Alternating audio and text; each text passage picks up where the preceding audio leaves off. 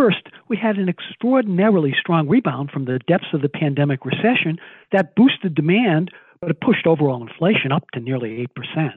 And second, the pandemic particularly stimulated the demand for housing as people were first forced, and now many choose to work from home. So a lot of people wanted bigger houses. And third, we've been undersupplying this housing market for a decade, and supply chain kinks are slowing new construction. So the result is this collision between rising demand and limited supply, and rents just took off. Why have rents in Florida specifically risen at the fastest rate in the United States? Yeah, you know, that is a bit surprising, but we've had one of the strongest rebounds in job growth in the whole country, and our population is growing much faster than the US, and we have a big influx of people moving into Florida from other states. I was surprised that Miami and Orlando had some of the biggest jumps in rental rates because, and we talked about this last week, both of those metro areas lost population last year. So I'm confused. With a smaller population, I would have expected maybe slower rental gains. Yeah, you know, it is surprising and seemingly contradictory, Nicole. But what's happened is that the recovery process has been uneven across the country and especially in places like Miami and Orlando.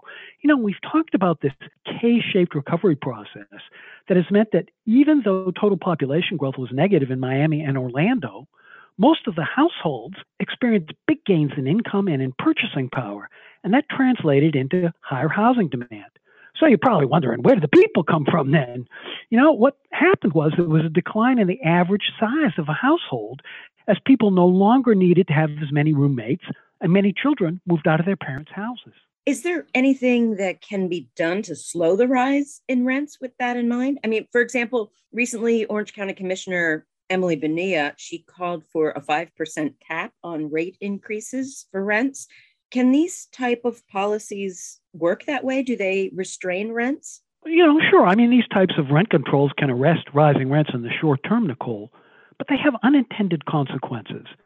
Rent controls discourage new construction and they restrict the supply of rental units, and they ultimately make matters much worse.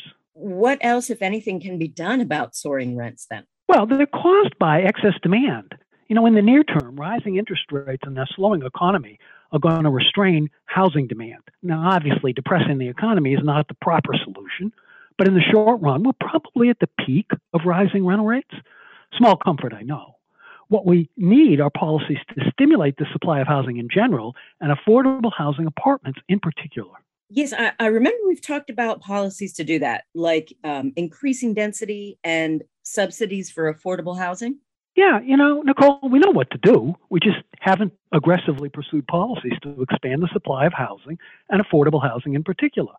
You know, to do so, we will need to have much higher densities. We're going to have to require them in targeted and appropriate areas for that kind of higher density.